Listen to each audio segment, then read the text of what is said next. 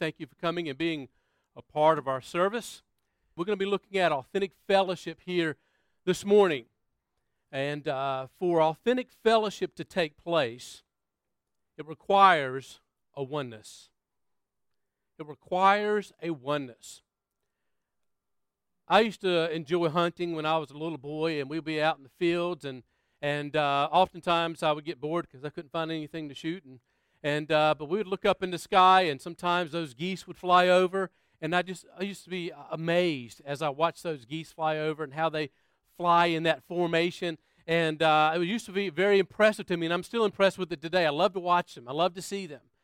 And uh, as they, they wing their way to warmer climates, they often will, will travel thousands of kilometers to get to their, to, to get to their destination.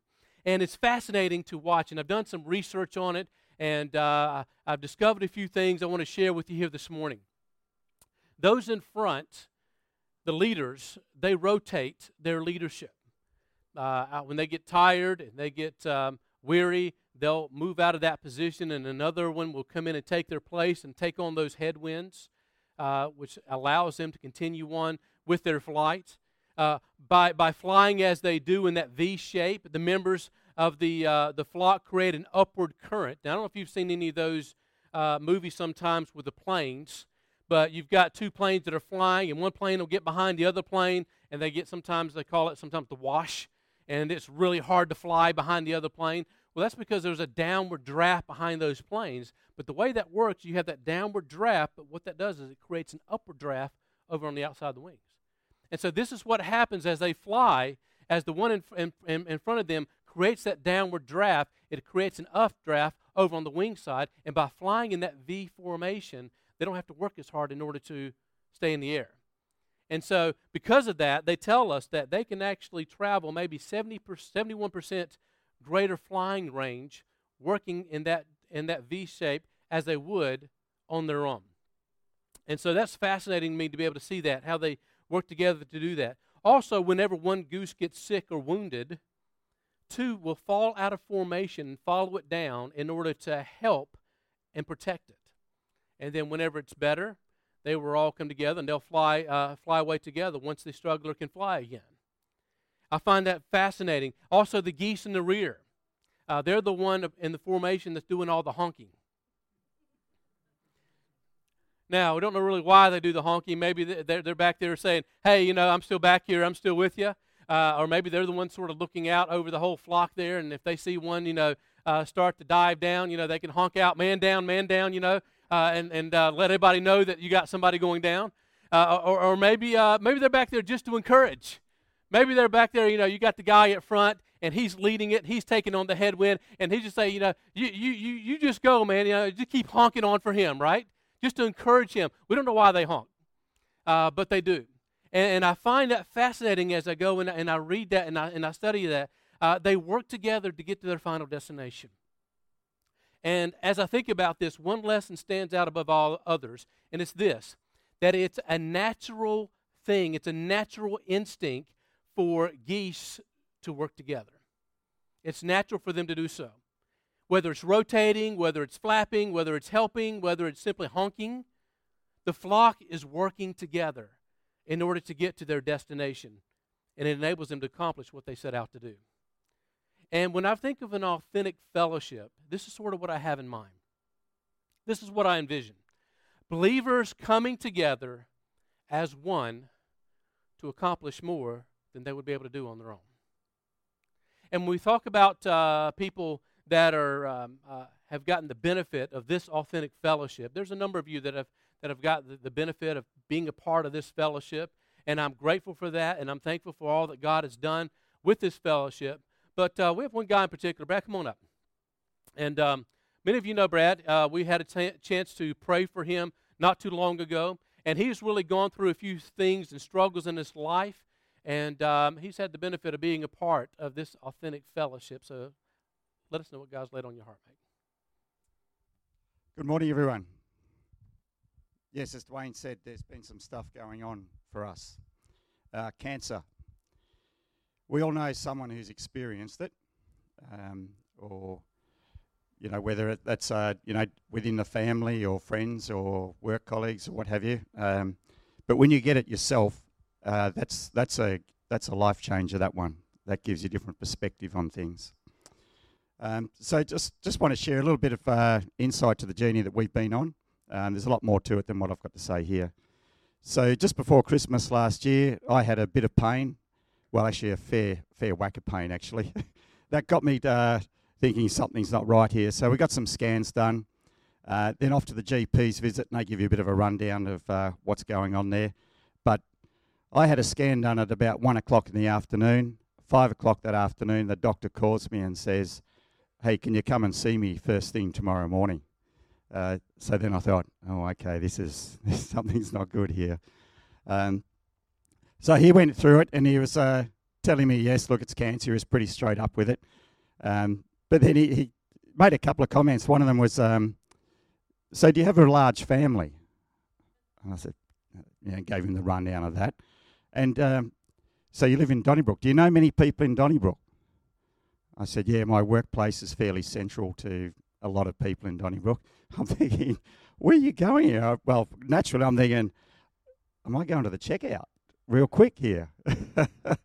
so I, uh, there was a lot of doubts there. It was a bit scary seeing that, uh, hearing that, I should say. Um, so this morning, I just wanted to share a couple of images with you.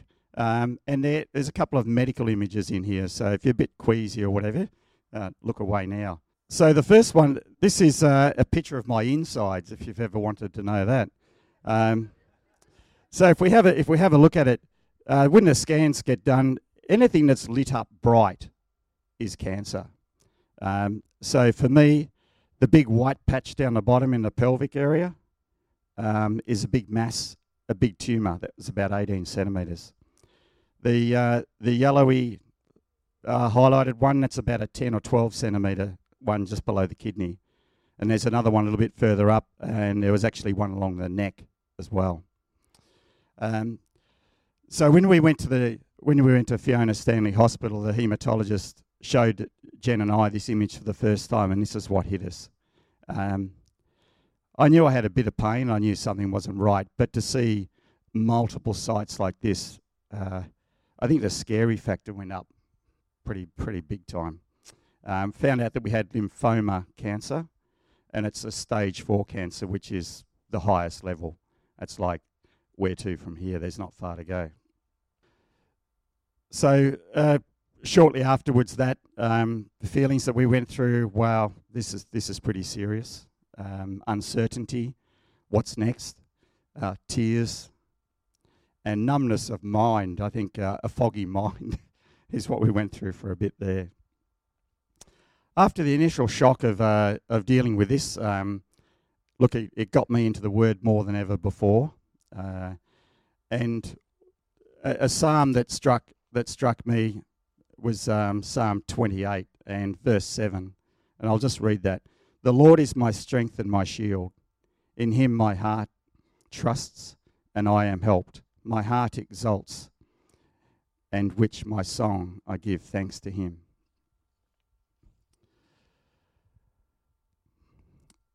Once we uh, got over the initial shock of it, is okay, what do we do from here? And it was decided to go with chemo. So here's what it here's what it can look like when you're having chemo. you're sitting in a bed. Um, there's a drip hanging off you. There's cannulas hanging off you. Uh, syringes, tablets, um, and this is what I got to look forward to earlier this year. Now, the, the first thing that struck me, struck me going to Fiona Stanley Hospital was just the size of the cancer, cancer wards. Um, they, they deal with hundreds of patients. All of a sudden, pretty quickly, you don't realise that it's just all about you.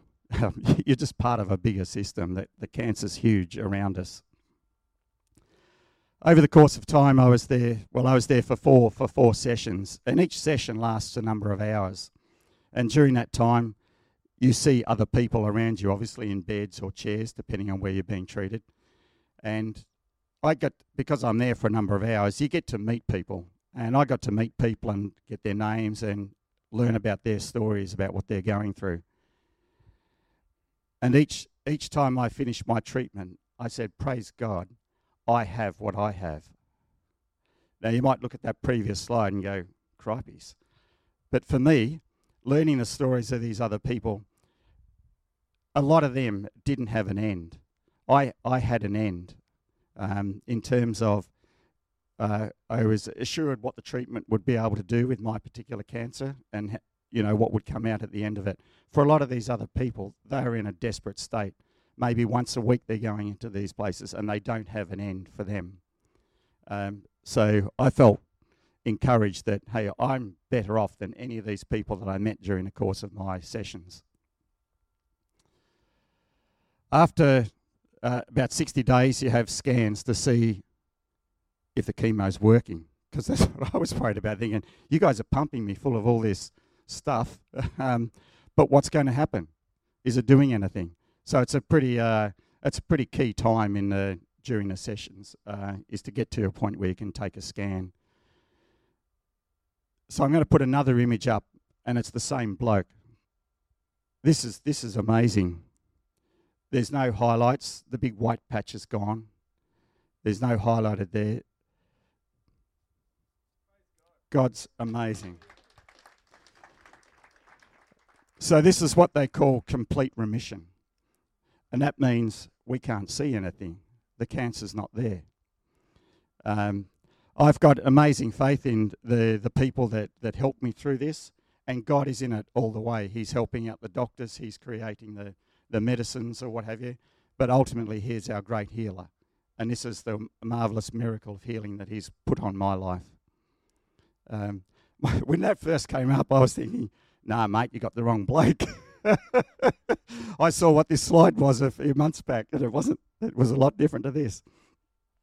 Uh, so this is this is where we are today. Um, during that time of the chemo, look, I've had the side effects. I've had the hair loss. I've got nerve damage. I've got muscular control issues, and I went to some pretty uh, depressed sort of states as well. It's not a, it's not an easy road. Um, you get to a pretty low point. I've come out of that now, praise God, and I'm feeling really pretty good. I've still got some challenges, but we'll we'll pray through those. There's been some amazing people in this congregation that have helped us physically, um, and to quote an old expression, they've been the hands and feet of Jesus in our lives. Um, you know who you are, and you've blessed us enormously and we thank you so much. That's from Jen and my family. Going forward, um, we still need prayer. Um, there's uh, endurance for our family that we need to pray for.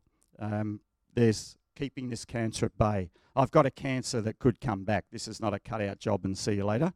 There's a, a threat, if you like, over my life continually. Um, it's not something that goes away because of how it works through the body. I can share that with you if you want to know. Um, we do some more scans at the end of June, so we can be praying that we see lots of these pictures here, this from this point forward. I, I don't know what tomorrow holds um, with this cancer, but I know that I have peace through Jesus Christ. If I believe that He grants me every breath, and He alone know why, knows why I'm journeying through this, then mine is not to question Him, but to draw nearer through the pain. It is well with my soul. There's a couple of songs that I've been uh, listening to pretty heavily, and I just want to read uh, a couple of lines of one of those songs. And I'll know there'll be days when this life brings me pain. But if, that's, if this is what it takes to praise you. Jesus, bring the rain. My eternity is secure with Jesus Christ. Thank you.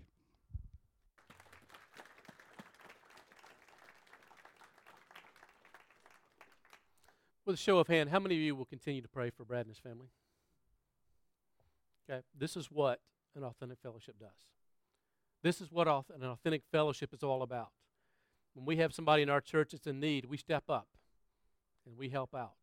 And uh, I want to especially from the church thanks those that those that uh, went out and gave him a hand and uh, helped him out and assisted him and his family. I appreciate that. All of those that have been praying for him, we are grateful for that as well. And um, I pray that you'll continue to to pray for the Johnson family. Well, open up your your bulletins and uh, you got your notes in there, and we'll get stuck into our lesson here today. Number one, authentic fellowship requires one bread. It requires one bread. And if you want to write beside that, community. Community. In 1 Corinthians chapter 10, verse 17, it says, For we, though many, are one bread and one body, for we all partake of the one bread. Now, who is the bread that we're referring to here? Well, if you go and look at the next verse in John chapter 6, verse 48, Jesus says, I am the bread of life. And so here we have many that are becoming one, and that's exactly what a community is many people coming together as one. Now, in writing this message, I had some bananas that were going off. And so I thought, you know what? I'm going to make some banana bread. You know, that's what you do when your bananas go off. You make banana bread, right? So I got my wife's recipe out and I put it on the, uh, the counter. And uh, I like to have everything lined up and ready to go. Make sure I've got everything before I get uh, really get stuck into it and get started. So I've got all the ingredients setting up on the, the cabinet there, on the, on the bench top. And uh, if I were to go through and actually have a little taste of all those ingredients, it probably wouldn't be very pleasant, would it? Wouldn't be very pleasant at all. But having multiple ingredients put into one bowl, mixing them all together, and applying some heat, all of those ingredients came together to be one loaf. Now, with my brand, banana bread, maybe I do mine a little bit different than yours. If I were to cut my banana bread and uh, have a look inside my banana bread, I can't really tell what the ingredients are.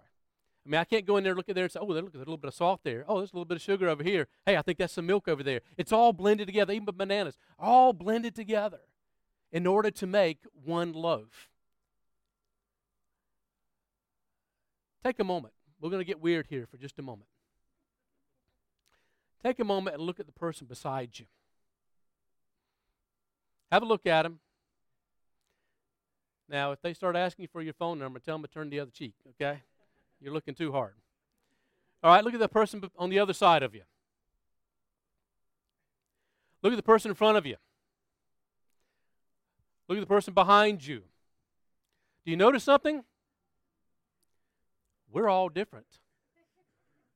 We're all different. And if you would have to take the time to go and have a chat to them and talk to them, you'll also find out, you know, their hobbies are different, their families are different, um, and you'll probably find much more differences once, once again. We are all different, but yet we all have come here this morning to this church to become one, all together. And that's what ingredients do. And we've come here for a greater purpose. You see, we've all come together for a purpose greater than ourselves. Those individual ingredients in my banana bread, they won't bring me the satisfaction my palate is so longing for. It's just not going to happen by themselves. They have to be all put together, they have to be all baked together in order to get the intended goal. Well, each of those ingredients have a purpose beyond itself. The church is not much different. The church is not about one single individual, it's not about one specific ingredient. We all come together in order to be one. Now, I'm not a baker. Well, actually, no, I am a baker.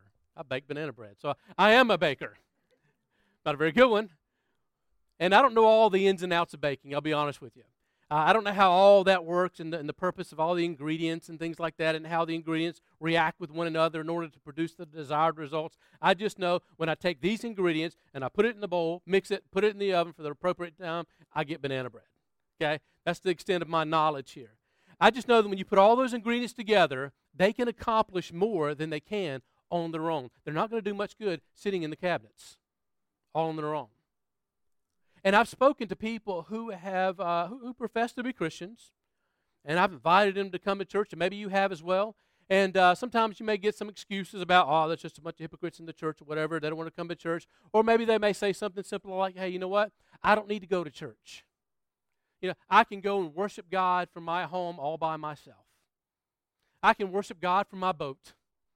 I can worship God from my, my beach house. Maybe you can worship God on your own. But are you effective on your own? Can you be all that God wants you to be all on your own? I believe there's a reason why God tells us in His Word not to forsake the assembling of ourselves together as the manner of some is. There's a reason why we come to church.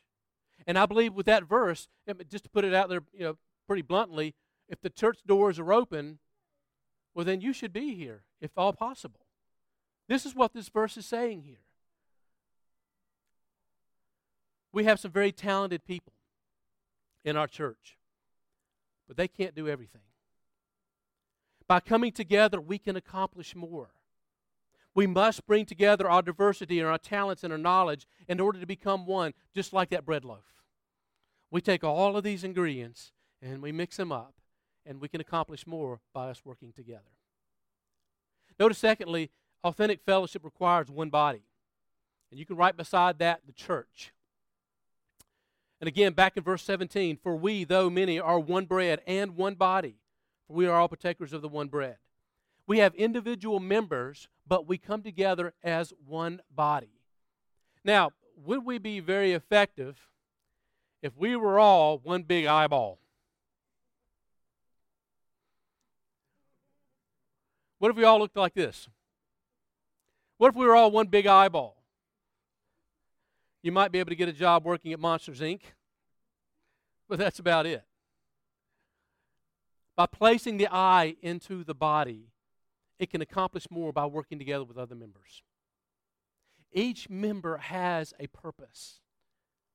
If, uh, if the eye decided it would rather be a foot, all right, fine. You take the eyeball, you attach it to the bottom of your, your ankle, and you go for a walk and you see what happens. You put your body weight on that eyeball, it, that little sucker's going to pop and it's going to be nasty and you're not going to be able to use it anymore, right? You're done with it.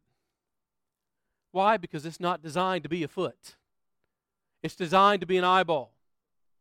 And um, whenever it comes to the church, the Corinthian church has some issues with some gift envy.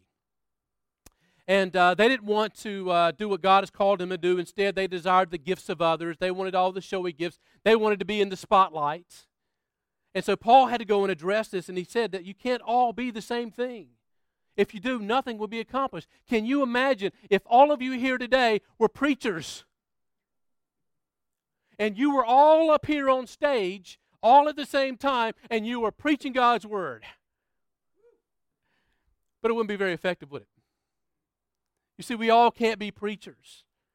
And this is what Paul is telling them. You have a responsibility. God has given you a talent. He has given you a gift, and He expects you to use that, t- that gift and that talent for Him. And when we take our roles seriously, then we can co- accomplish more collectively as a whole. Now, I'm from the States, if you can't tell from my accent. And uh, growing up in the States, I love watching football, NFL. We call it gridiron here. And uh, I enjoy the game, and uh, I love to, to watch it, and, and, I, and I try to, I know they do it on free air here, and we try to get together and watch it a little bit here every now and then when I have the time. And, uh, but I, I enjoy it. And uh, there's a, uh, a coach named Herman Edwards. And he's a colorful, witty coach who's with the Kansas City Chiefs. And when it came to his thoughts on teamwork, this is what he said. Listen to what he said. The players that play on this football team will play for the name on the side of the helmet, not the name on the back of the jersey.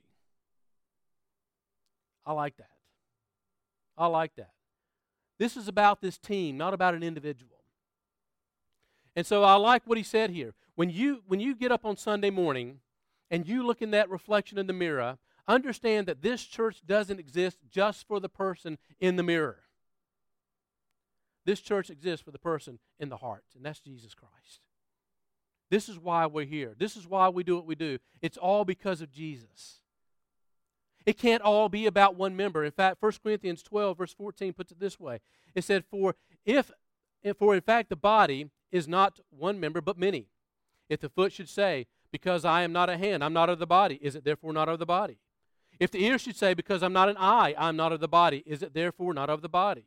If the whole body were an eye, where would be the hearing? If the whole body were hearing, where would be the smelling?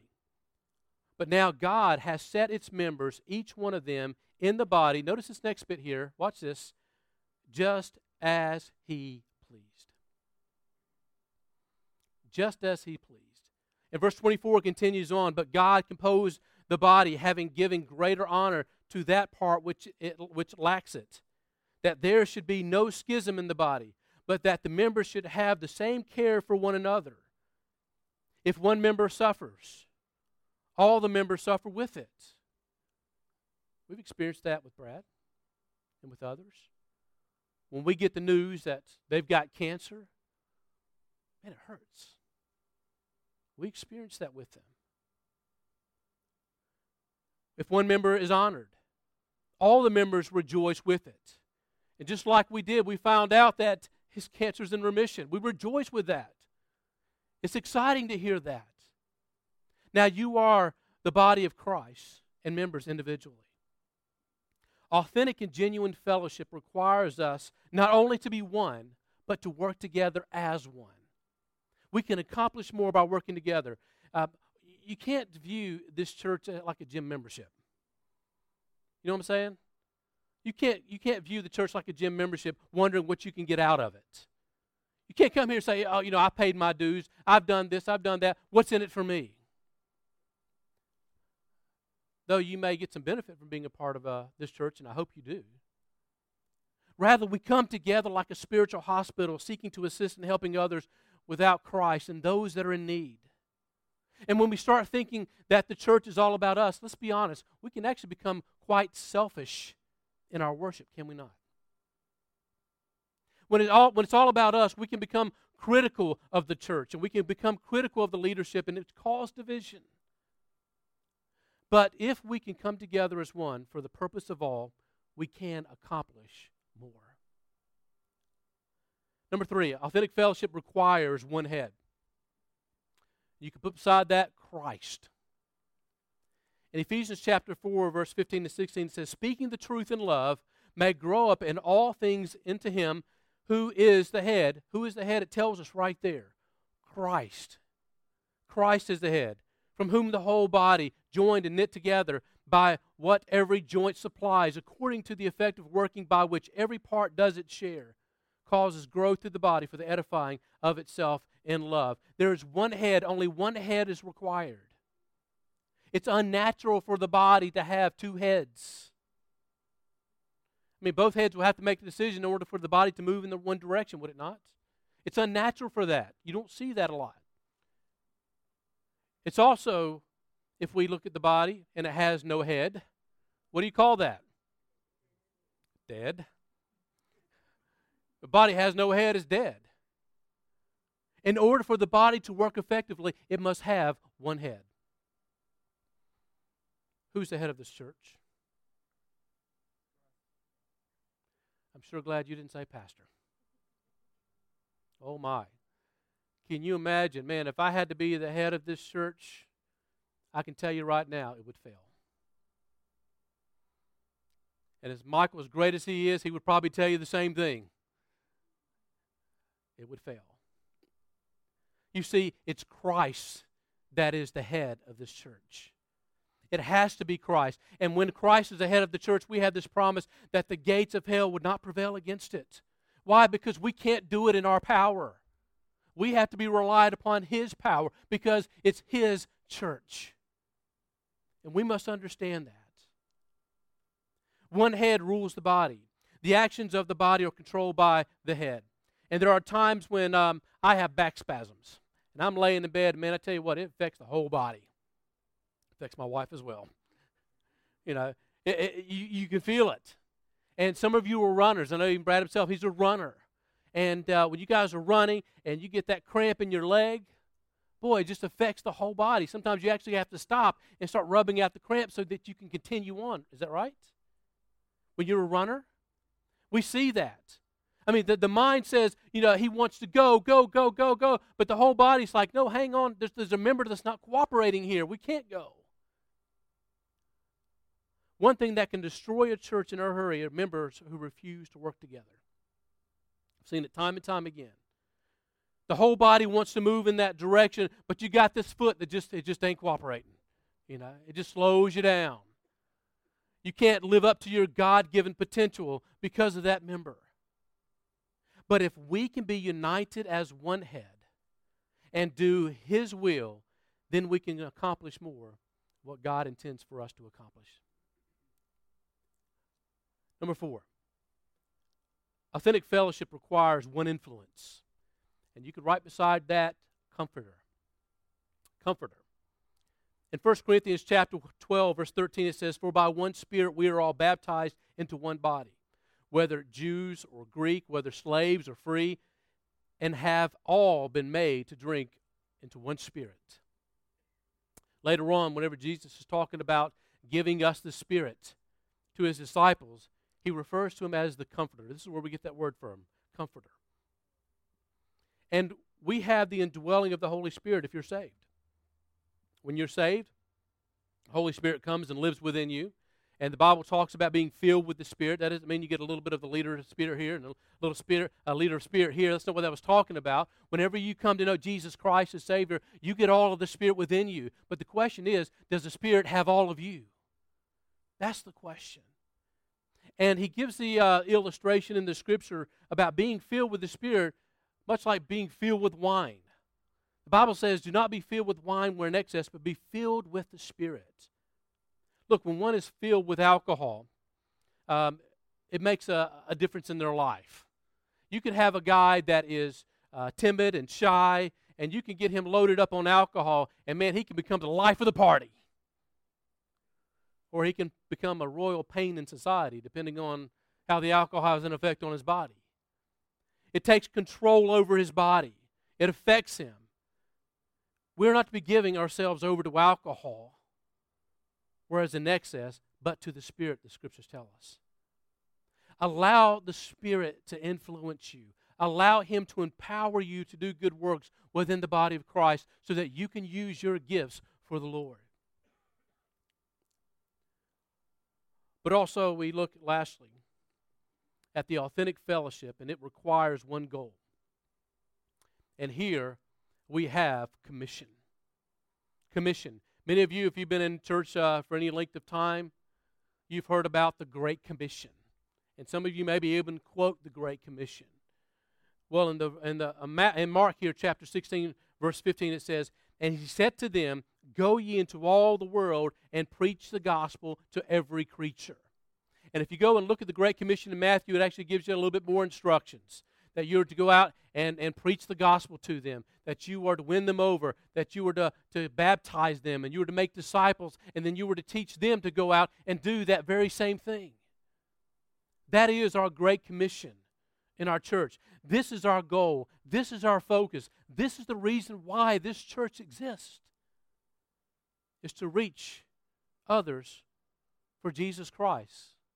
This is why you're still here on earth in order to reach others for Jesus Christ. And we do this by working together as a church. It's not just the responsibility of the pastor and leadership to go and to witness. It's not just the responsibility of the pastor and leadership to go out and tell other people about Jesus Christ. It's not just the pastor and leadership that are going out and invite other people to church. Listen, we do that collectively as together, together as a church. This is all of our responsibility. And this is why we're here in order to see people come to know Jesus Christ as Savior. Today, we stop leading people to Jesus Christ, we might as well just shut the door and don't waste our time. Go home. This is why we're here. And we do this by working together. If one hand wants to go left and the other hand wants to go right, neither will accomplish it. And this is why we have a vision here at Southwest Baptist Church that we drill into you week after week after week after week. What is Southwest Baptist Church all about? What are we wanting to do here? Say it with me. Three things. We want to connect, grow, and serve. Let's try that again. We want to connect, grow, and serve. If you need to cheat, you can look right behind me, okay? This is what this church is about. We want to connect with God as we connect with each other. We want to grow in the grace of God, and through that, we can grow in our relationships with one another and we want to serve God as we go out and serve others and share the love of Jesus Christ with them. This is what this church is about. We want to connect, grow, and serve. This is our goal. And I hope you can take that to heart. There was a, a company, they have their annual picnic every year, and, and this time they, they, they thought, you know, let's, let's spice things up a little bit. And so they went and they uh, talked to a rival company and they said, We want to invite you to come along to our picnic and we want to challenge you to a boat race.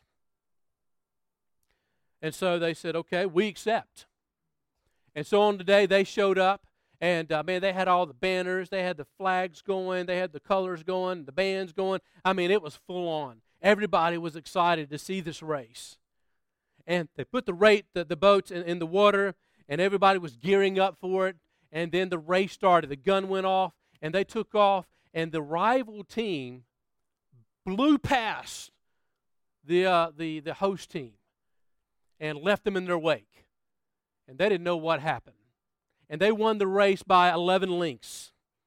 Now, of course, this was quite embarrassing for the host company uh, to have their doors blown off uh, in the race, and so uh, they decided they were going to uh, uh, do something about it. So they appointed uh, a committee to go and place responsibility for the failure and to make recommendations for the for improvement, so that the host team, whenever they come back the following year, they have a better chance of winning. So the committee appointed several task force, and uh, they studied the very aspects of the race. They met for three months and issued a preliminary report. Here was their report. In essence, the, they reported that the rival crew had been unfair. They had eight people rowing and one coxswain steering and shouting out the beat. The report said we had one person rowing and eight coxswains. The chairman of the board thanked the committee and sent them away to study the matter even further and to make recommendations for a rematch. Four months later, the committee came back with their recommendation. Here was their recommendation Our guy needs to row faster.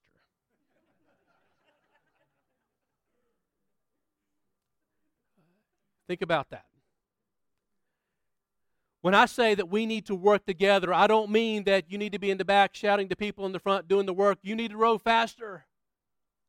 That's not what I'm talking about. We need to get our backsides off these nice, comfy chairs, put our hand to the oar, and we need to start rowing. All members are important. All members are important.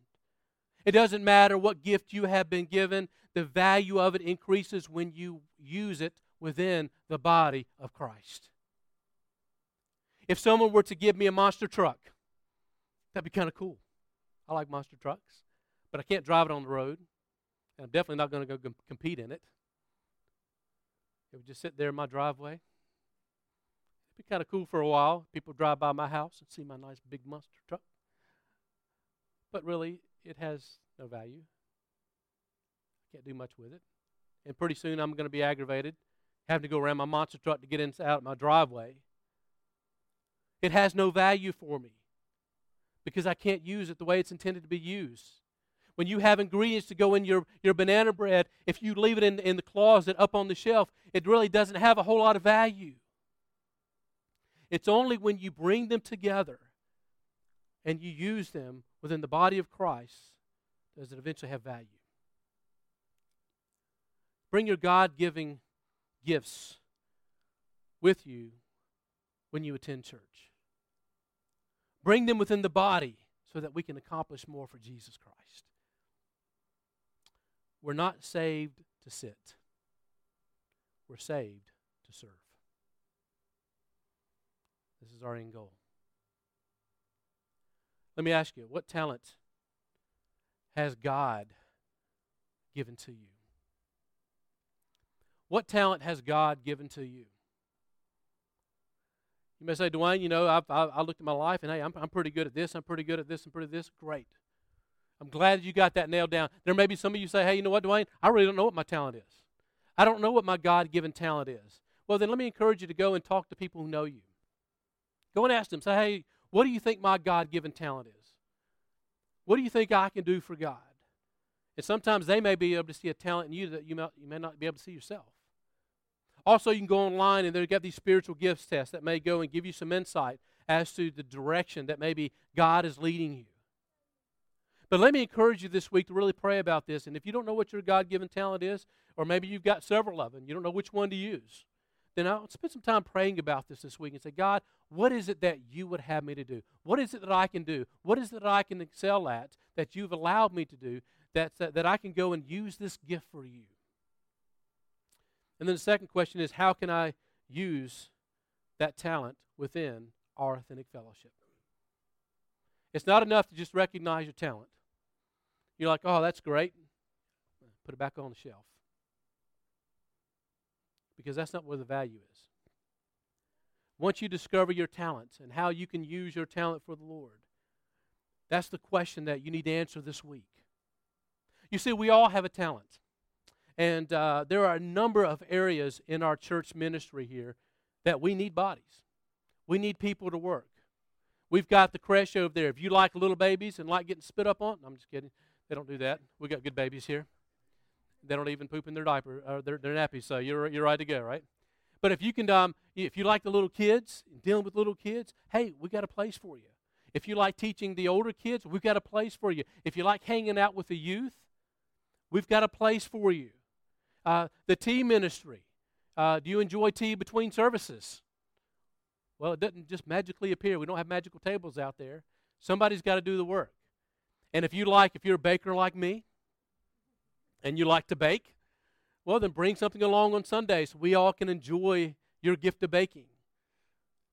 See, this is what this is about. You go through and you have a look and see where can I use my talent in this ministry. We have set up on Friday night. So if, if you can push a vacuum, if you can push a broom, if you can do a blower, clean the window, set up chairs, you're welcome to come Friday nights right here, and you can use your talents for the Lord. If you uh, like MOPS, if you want to get involved with MOPS, there's opportunities there. We have a number of ministries where you can go and get involved and you can use your talents that God has given to you. And if you'd like more information about that, you can take those uh, cards that you have inside your bulletin and you can put on there, hey, I'd like to know more information about this. Also, out on the table, there's a number of sign up sheets out there. If there's a ministry, have a look out there and there's a ministry you want to be involved with, sign your name, put your name down. You can say, hey, you know what, Dwayne, you can count on me. I'll be here for that. I can be involved with that. I can do that. I can use the talent that God has given me for this authentic fellowship. So if you'd like to be a part of this authentic fellowship, you want to be a part of it, well, then it starts with having Christ as your head. It starts with having Christ as your head. This comes about with having a relationship with God. If you don't know Jesus Christ as your Savior, if He is not the head of your life, what we need to understand is that Jesus Christ died for us. You see, we need to understand that we are sinners. We are born sinners, and we are in need of a Savior. And Jesus Christ gave His life on the cross and paid for our sins so that we can be saved.